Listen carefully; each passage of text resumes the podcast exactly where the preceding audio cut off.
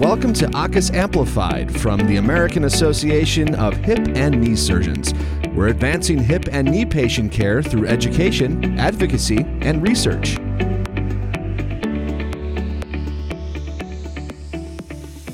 Hi, everyone. Welcome to AAHKS Amplified. This is a production of the American Association of Hip and Knee Surgeons. I'm Dr. Kim Tucker. I'm an arthroplasty surgeon in Tucson, Arizona, and I'm here representing the Women in Arthroplasty Committee for AAHKS.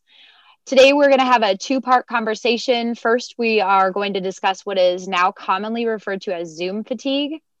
Secondly, and I think this ties in with Zoom fatigue, we will discuss pandemic fatigue and the associated stress and practice disruption that COVID-19 pandemic has caused in our personal and professional lives.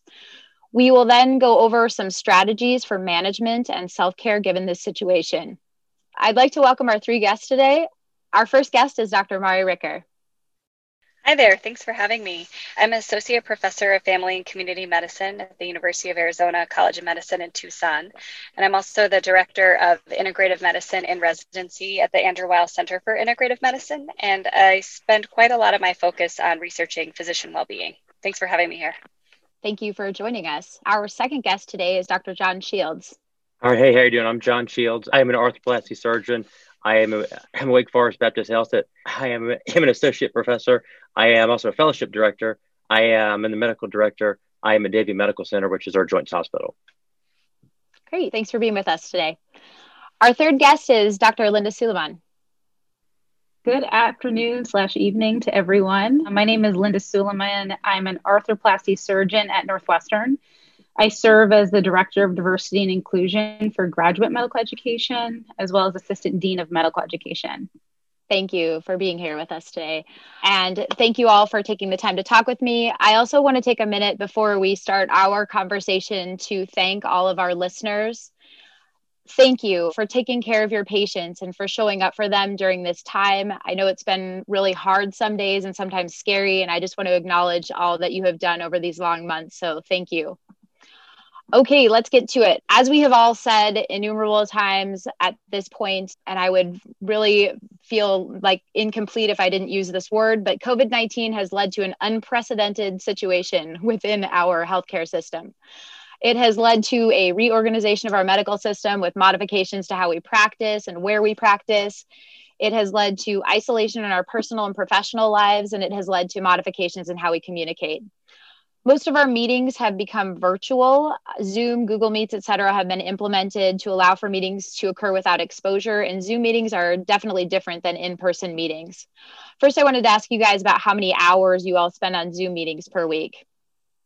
Every morning conference is zoom so that's at least you know three hours a week or an early morning. All our resident education fellow education has come to zoom and then meetings, both evenings, weekends. I would say total, it's probably about five or six hours a week. I might agree with that. I might say probably I might say six to eight hours. All of our joints conferences are over Zoom. I am I all of our grand rounds, all of our core education, and so I'd say yeah, you probably six to eight hours a week. And our evening calls, you know, all of our I am our executive council meetings, um, everything has gone to Zoom now. We just did our fellowship interviews, and I am eight to ten hours a day straight. I am of Zoom wow. meetings, and so it's you know all going that way. yeah, I was gonna say I was in the same boat, about ten to fifteen, but with our interview days, if I have two to three interview days, that adds in another ten plus hours on Zoom a week. Yeah, it's interesting thinking about how much time we're spending on the computer so I read a tweet that an Italian management professor posted that I thought was interesting here. And it said it's easier being in each other's presence or in each other's absence than in the constant presence of each other's absence. And I thought that summed it up really well. And are you guys finding that it's hard to connect during virtual meetings, or do you find that you're okay with it? I think it really depends on what type of meeting it is. I think that from an efficiency standpoint, our meetings are well run. Even our resident interviews, there wasn't a minute we ran late between interviews. And I think a part of that is that you're not feeling that personal connection of that face to face. So, where the conversations can, I think, really bloom from a personal standpoint, really is not there anymore. So, I think that's what's cut out some of that chatter that you would otherwise have in catching up with people in a meeting because it's everyone's listening. You know, it's not me whispering over to Kim, you know, what we watched last night on Real Housewives before this really important meeting. And so I think that it's really taken that personal connection away from us. But the meetings have gotten more efficient because it's more business oriented, which is good or bad. Yeah, I would second that. I think the travel time has been kind of a nice boon, like not having to drive back and forth to lots of different meetings in different hospitals. Mm-hmm. But on the flip side, we were doing an educational offering, a leadership development course for junior faculty. And part of this course is usually that 10 to 15 minutes before it starts, where they're getting coffee and getting to know each other and finding those interconnections. And we're realizing that that's completely evaporated. And now we present the same content, but they're not having those in between times, like you described, to connect and get to know each other.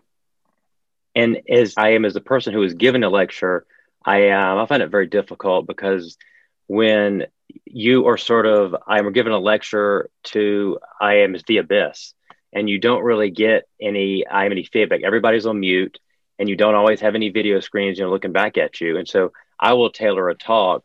You know, if I see eyes are glazed over, I will change my talk, you know, based on the feedback I'm getting. And I, I put a lot of jokes in my talks.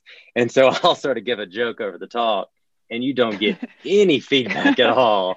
And it is a killer because you don't know, you know, is it falling flat? You know, or people, you know, at home, you know, they're laughing. And so it, I, you know, I think as a lecturer, it is very hard to sort of adapt to this sort of, sort of, you know, new way of doing things. You know, I've sort of learned and it's getting better. But as the person you're giving the lecture, it's tough.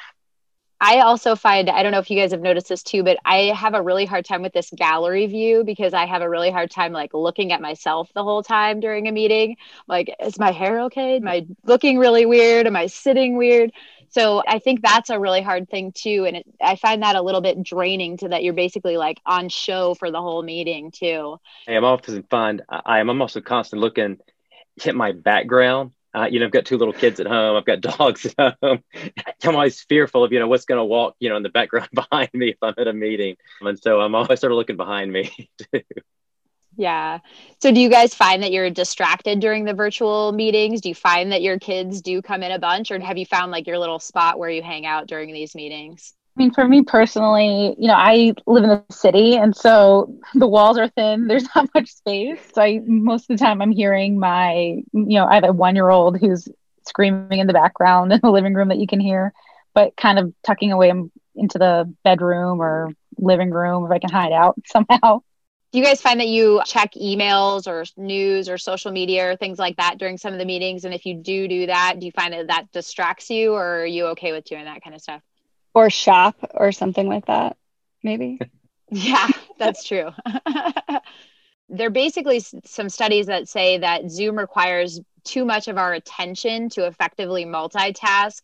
So basically it's really hard to do a zoom meeting along with all that other stuff just because we don't have those nonverbal cues so we really have to like pay attention the whole time. Have you guys noticed that as well?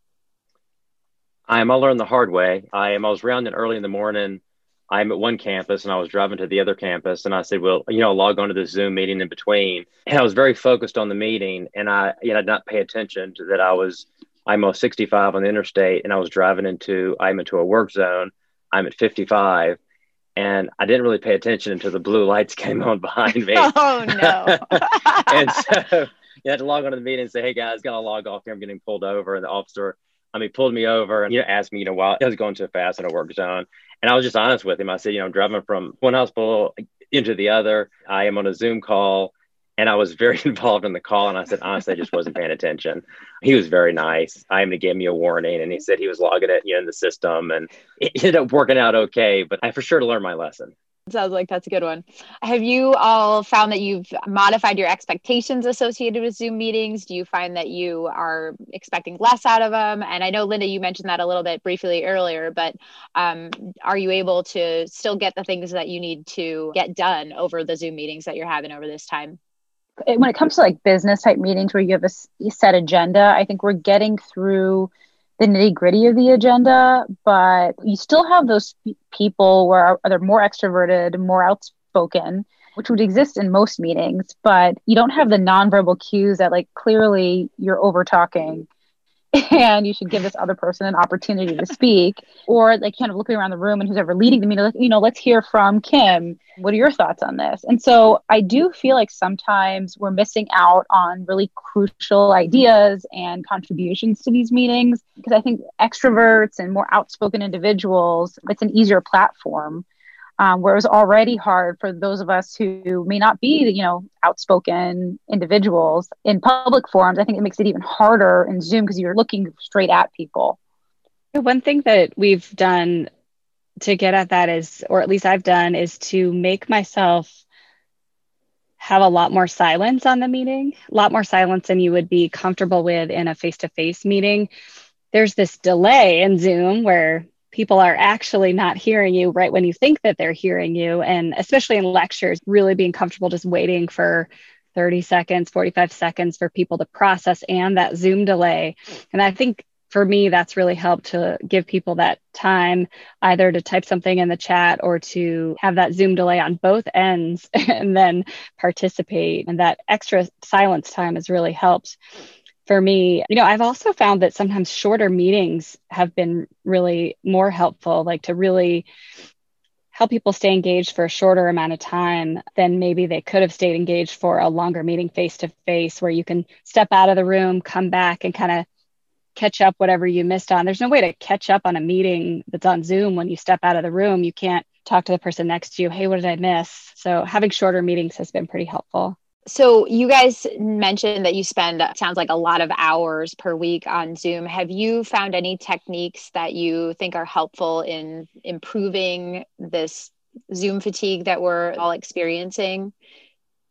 I'm say I do. I, I'm gonna do part of the meetings on my laptop. I do part of my meetings on my phone.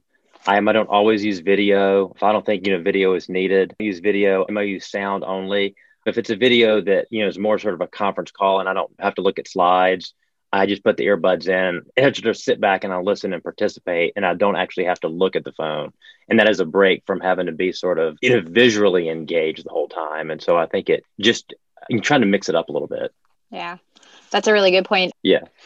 Yeah, I thought a couple of things have helped. I stand and walk often, even with telehealth visits as well. I found that, especially for longer visits, standing up or tough conversations, I found standing up has really helped me for those telehealth visits. Sometimes when I'm giving lectures, I stand up as well because sitting down in my chair doesn't give me the same feeling as I would have standing up. But breaks and boundaries are two other things. So for me, early in the pandemic, I was finding, oh, wow, I can fit so many more meetings in because I'm not driving to all these different places or having to even walk from building to building. And I found myself really stacking way too many meetings into a, a short period of time. So I've really set some boundaries for myself that I only have sort of X number of meetings on Zoom in a day because it has really helped since I've limited that. I'm feeling less exhausted. And then I also noticed that after I've had a bunch of Zooms, I need to do something real active. It's like I can go to clinic, I can do something active, but I if I have some like critical thinking work to do, I'm kind of wasted after a Zoom meeting. So if I have to do creative work or writing, it's a lost cause after a bunch of Zoom meetings. And then just building in those breaks if you know you have a long period of time or a lot to get through on Zoom. I have also found that there is, you know, it's also sort of a knee jerk now. You know, people want to have a meeting or have a conversation it's a knee jerk to Zoom. And so I've been quick to sort of say, you know, let's just do this over a phone call. If you know it can be done over a phone call, then you know I don't think you have to do a Zoom meeting, but but that has sort of been the knee jerk now. I am is to go to that, and so you know if it can be done over a phone call, I would much rather do it over a phone call. It's just much easier.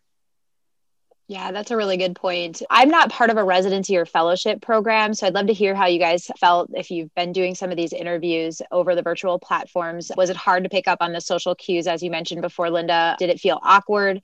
And then the main thing I wanted to check on is do you guys feel like it allows you to choose candidates that'll fit well in your programs that's one concern i think that lots of fellowship directors and residency directors would have is that the fit of the residents is so important because it's such a long period of time yeah, we just did our first virtual interviews last week. We have our next set of interviews this Friday. We did 30 interviews. So, what we did was several faculty in one room interviewing one candidate. So there's at least that ability to have conversation with like my colleagues while talking to the candidate. to make it more conversational instead of a interview you know my concern with the virtual interview process for our trainees is that we're relying on understanding fit of an individual based off their letters and who we know so it's a lot of this kind of background calling seeing who their letters writers were who do i know at that institution but where I feel like that hurts applicants are those individuals, mainly what we know from the literature, URM and women candidates who may not have those same mentorship and relationships with orthopedic departments. And so that's the group I'm most concerned about that will miss out on being considered as the fit because it was already hard enough for women and underrepresented minorities in medicine to be part of that fit in real life, being able to rotate. We've seen a lot of those biases. So I actually think these biases are going to be exacerbated through the virtual interview process. That's a really good point. Thank you for highlighting that, Linda. What we did on the front end, I am at sort of a massive Zoom meeting with myself and our two current fellows, and it was all of the candidates. I'm um, sort of one big room, and I went over all the nuts and bolts of the programs, all the details, you know, all the details of the programs and our case volumes and all the information on the program. And our goal being that on the day of the interview, that their our focus was on the candidate, getting to know them and them sort of, you know, meeting us, you know, getting to two, I know us. So that was sort of done, you know, about a week prior to all of our interviews. And then on the day interview, it was mainly a focus on the candidates and the candidates is sort of focused on us. I do agree. It was much harder to sort of pick up on a lot of the cues that you get sort of in person. But I, am, I must say, overall, the day went, hey, it went better than expected. I do hate that it's hard for the candidates to get a good overall sort of you know feel of a program if they can't actually you know see the institutions and see the hospitals because one of the things that you know we sort of preach about our program is the team and you know I hate that can actually come to the hospitals and meet you know all the nurses in the clinic and the nurses in the OR and all the teams that, that we sort of interact with every day that you know we sort of include as part of our I am as a normal interview process and I hate the candidates you know aren't able to see all that I do think it's going to be really interesting to see how this turns out. On one hand, applicants are able to travel, so to speak, to more programs more easily sure. without putting out all this money for hotels and plane trips and make changes at the last minute. But like you said, you know, they may never have even visited half of the cities that they've applied to. One thing that we've done, which has been interesting, is having a weekly Zoom happy hour for all the folks that interviewed that week so that the residents could have some time without faculty around to ask questions. And that seems to be going pretty well. But I think it is really hard, like you described, to get a sense of both the applicant and the program on both in both directions. So this year is going to be quite interesting. I am. I know that I am on the residency side. Our residency program has been hosting a weekly. It's a didactic lecture. There's a resident I am who sort of gives the lecture, and there's a faculty who sort of I am as the sponsor of the lecture and that is invited to it's posted on Instagram, it's posted on Twitter, and sort of everyone is invited. And our Hymoresi Instagram page gives sort of a weekly bio on the resident who is given the lecture and a bio on the faculty who is the sponsor. And it's to help the applicants, you know, sort of get to know I'm a program a little bit better. I don't know how much it's helping, but I think everybody is making a good effort to I am help everybody get to know each program and the people in the program as best they can since you guys have done this uh, just briefly, do you have any tips or ideas for improvement? Like, would you do anything differently next year if you have to do this again? I'm in our program. My PA, I has sort of a side job. He does lots of videos and video editing, and I has a company. And so I think next year, if we do it, we plan to make a video of the program and the hospital and the people that sort of goes out to the applicants, and so they can see the hospital, you know, the people that we sort of, you know, work with every day and get more of a feel for the program. Nice. It's a great idea. Cool. Yeah, I think that really helped with the social media aspect of trying to share some videos. We try to create like an Instagram page, Twitter account, just to share kind of our day to day, what it's like to be at our program, which I think has helped. I think it would be a really great idea, like what John mentioned, is highlighting some of our staff because these are the people that you're working with on a day to day basis, not just the residents and the faculty we are a faculty of 35 or 40 and i feel very disconnected from all the faculty in my program. For the last six months i feel like i'm in a silo and i'm operating in a silo i'm working in a silo you know see i'm on calls but you know there's not any of the water cooler conversations. You know if you don't see them at conference you know at grand rounds of places you don't have any sort of side conversations you know how's the family? So you feel very sort of you know disconnected from the group. Yeah, I think we've experienced that as well with all of our medical students and residents and fellows that especially the new ones who just started in July, they sure, you know, move to a new place and usually have a lot of social events and they feel really isolated as well. It's been really challenging. Yeah, we have isolation not only at home but at work. It's yeah. it's a it's a lot. So I'd like to move our discussion to the topic of pandemic fatigue. The New York Times described it as the exhaustion and impatience associated with this situation, the feeling that we have had enough and that we are over it. This pandemic started out with fear and concern for staying safe as we didn't know what was going on with the virus. We canceled our surgeries and clinics. We canceled our vacations, our concerts, birthday parties, other celebrations, and we stopped seeing our family and our friends we thought we would just get through the summer, but that really hasn't proven to be the case. Kids and families missed out on the calendar marker of starting a new school year. And now, as we head into the holiday season, the US is experiencing another huge surge of infections. Hospitals in many parts of our country are totally overwhelmed. Yeah, I think what we found, you know, we over the last couple weeks, right before Thanksgiving, Illinois had a pretty significant surge. So our hospital actually reevaluated what our bed space needs were for inpatient elective surgeries. So we had stopped inpatient elective surgeries, and it's kind of a reevaluation period weekly as far as what our bed numbers are to hospitalizations with COVID and reinstating some inpatient surgeries. Our practice already was, I'd probably say 30 to 40% outpatient surgeries, which we continued. But we're at high volume tertiary centers. So a lot of our patients who need revisions were put on hold or delayed. And most of our primary patients um, aren't candidates for outpatient surgery. And so we're slowly picking back up on doing inpatient surgeries on a more urgent basis. But our patients are scared. We have an older general group of patients who are scared to have surgeries and if there's complications, you know, what the availability of resources are for them. And, and I definitely share in their fear. Yeah, definitely. I'm on Echo Linda. I think a lot of our patients are hey, are very nervous, and yes, they rightly so. I think in our clinics we've seen probably 15% you know drop. Uh, I am in our patient volumes.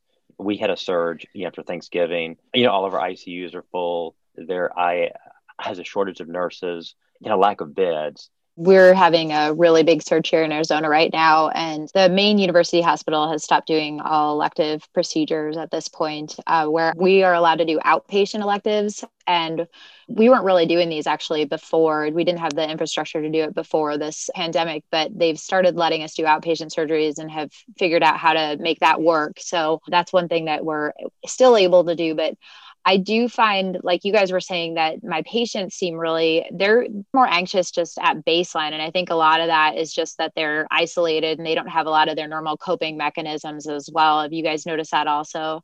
Absolutely. You know, there's restricted visiting hours, being able to come back and see their loved one to pack you, just, you know, make sure they're okay.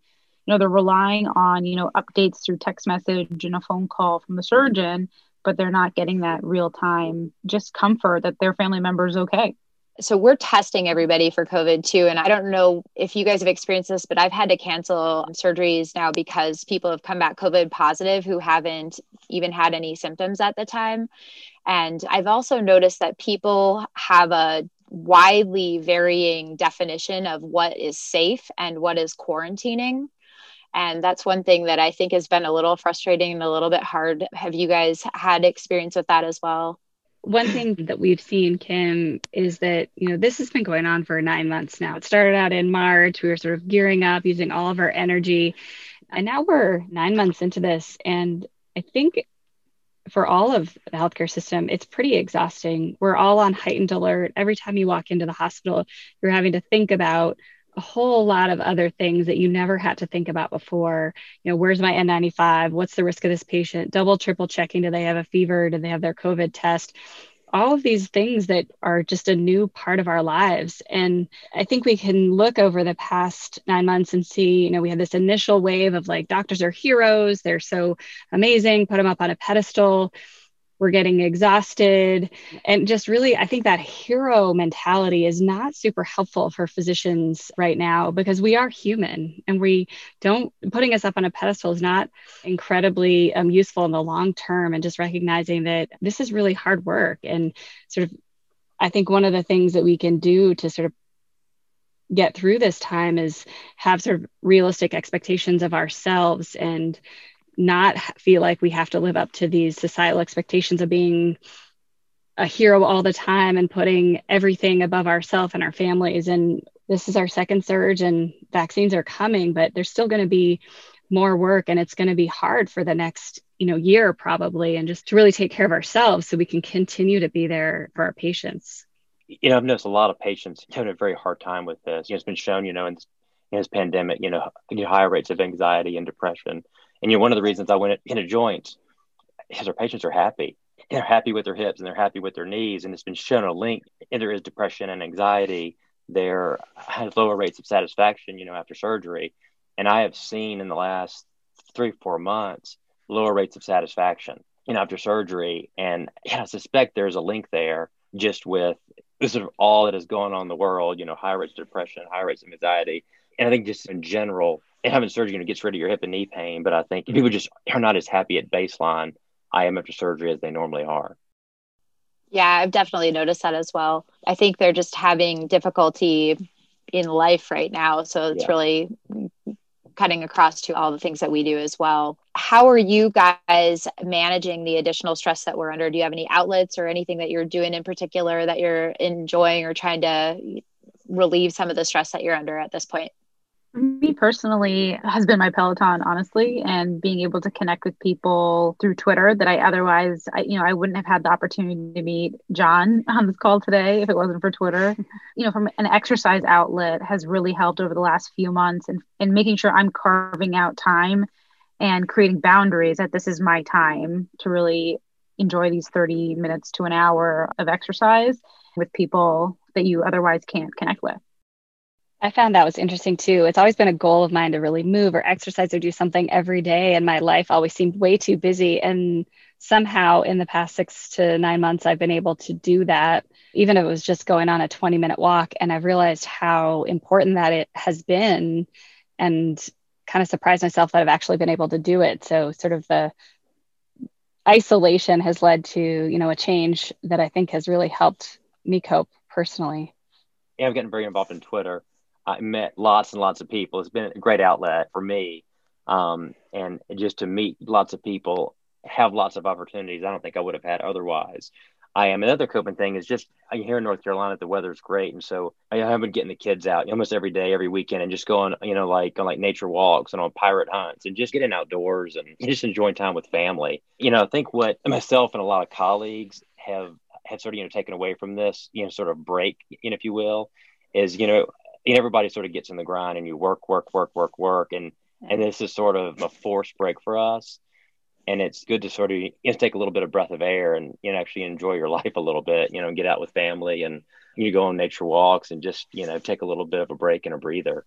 I think the question's going to be, you know, in 2021 and 2022, when things kind of quote unquote go back to normal, what are we going to keep from these breaks or these changes? And what are we going to let go of, even long meetings or driving across town? Or what can we keep that is really serving us? And what are we going to let go of?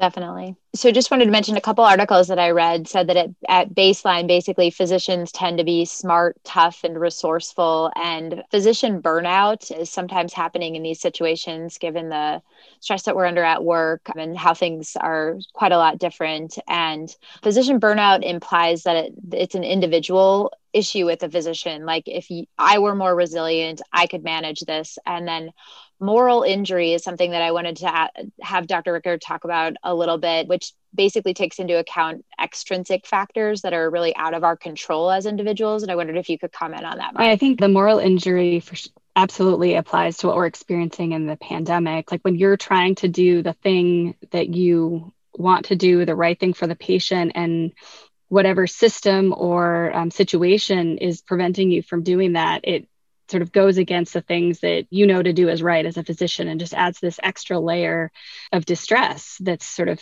added on to the other distress that you're having. For example, if you know the hospitals are on divert and you can't get that hospital you think or the patient who you think has an infected joint into the hospital as soon as possible because there's so many COVID patients waiting in the ER, those kind of things add to the distress. And I think beyond moral injury, there's also this element of the healthcare system that does add. We've all experienced it the electronic health records, the growth of organized medicine and institutional medicine that has added layers of complexity that have really changed our lives and made uh, medicine more challenging in some ways. So, those are definitely aspects of healthcare that contribute to a physician burnout epidemic, really.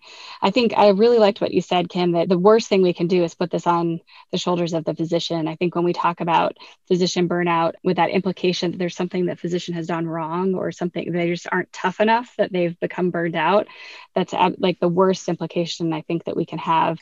This is complex situation where external forces as well as potentially intrinsic things such as you know personal things that have happened in your life but really taking away that shame or thought that there's something that the physician has done wrong.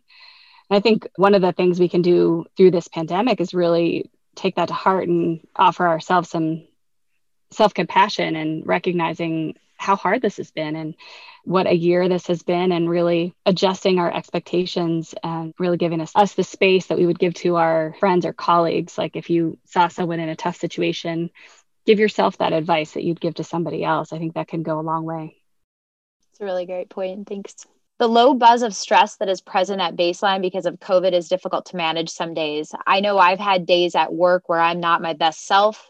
I think in healthcare, we have to show up for our patients, and sometimes that's hard to do. At this point, many in healthcare are distressed. And I think we really have to hold space for ourselves to have those feelings and to be okay and to work on management of those as well with some coping mechanisms like exercise and like spending time with our family and friends in a safe I'd way. I'd be curious, uh, Linda or John, if you have other things that you found that have been helpful. You know, just when we started this in March, we had no idea how long this would last and we all kind of geared up and now we're looking at another year of a different healthcare system other ways you've adjusted. I think personally from a practice standpoint as you mentioned mari the exhaustion of electronic medical record was already there. The day-to-day billing then add in clinical documentation. We get those alerts all the time. And then you add in am i safe? My husband and i are both physicians. I also worry about coming home and being exposed and what that would do to my child what would that do to my nanny who's a little bit older. We don't see family because we don't have family here in chicago and you know that's been isolating. So i think for me personally i feel like i've been able to connect on a deeper level with my team who you know my physician assistant my nurse our residents our fellow to kind of get that shared social support and also just having like once a month where we could socially connect and yes it's over zoom or when it was nicer out it was at a park but just one day a month where it's just for me and my family and my friends where we can connect socially. Because you know we're humans and within our specialty at least within orthopedics we're social people who want to be around each other who want to have fun. And so just being able to connect with my peers outside of work. And we don't have to talk about covid. You know we have the reminder of the mask and the space but like what else is going on in our lives and trying to create those relationships? For me the two things that you know have been pretty helpful. In the family side of things my wife is also in healthcare and we sort of you know early on you know being you know very driven and you know we have these goals that we have to meet you know hit our numbers and you know everybody you know this fear you know we're going to hit our numbers this year and then about two three months in you know i sort of said those things are just you know out the window now you know and it it just hit me that those things for me it just doesn't matter as much anymore because now it's more about um is everybody happy is everybody healthy is everybody coming home safe and there's just not as much i feel like at work those pressures have just sort of you know gone away. It's more about taking care of patients and not really worrying about you know all of those issues. And from a team you know point of view we sort of realized that you know we're all sort of in silos and not really and having a whole lot of interaction in our in the arthroplasty team because there was a fear that you know if we if we saw each other a lot, you know, if I got COVID, you know, I'd pass it along to the whole team and the whole team would be down and then it would hurt the system. And so we every week, you know, have sort of a weekly call with, you know, all the arthroplasty surgeons. And some weeks it's just sort of a touch base. Hey, how's everybody doing? You know, how's the fam? How's everybody doing? And other weeks it's like, you know, here are the issues that, you know, we have to face this week.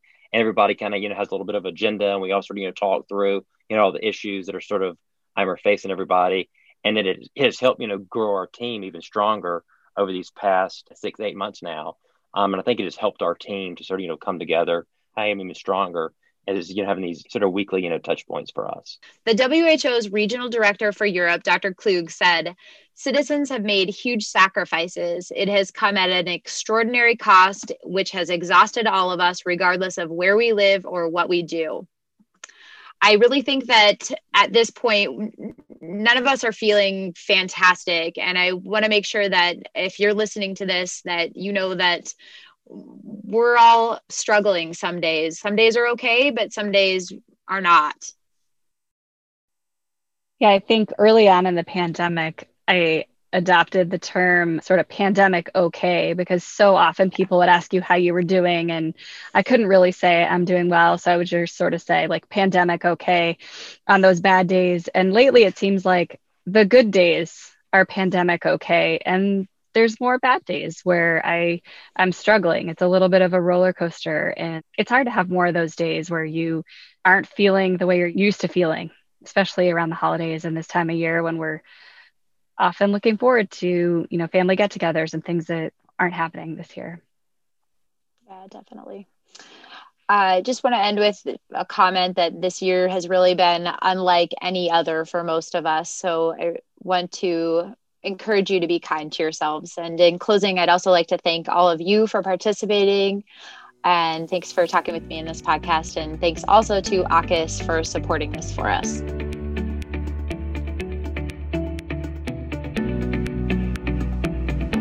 Thank you for joining us for AAHKS Amplified. Visit aahks.org to learn more about how members of the American Association of Hip and Knee Surgeons educate, advocate, and investigate in the field of hip and knee replacement surgery.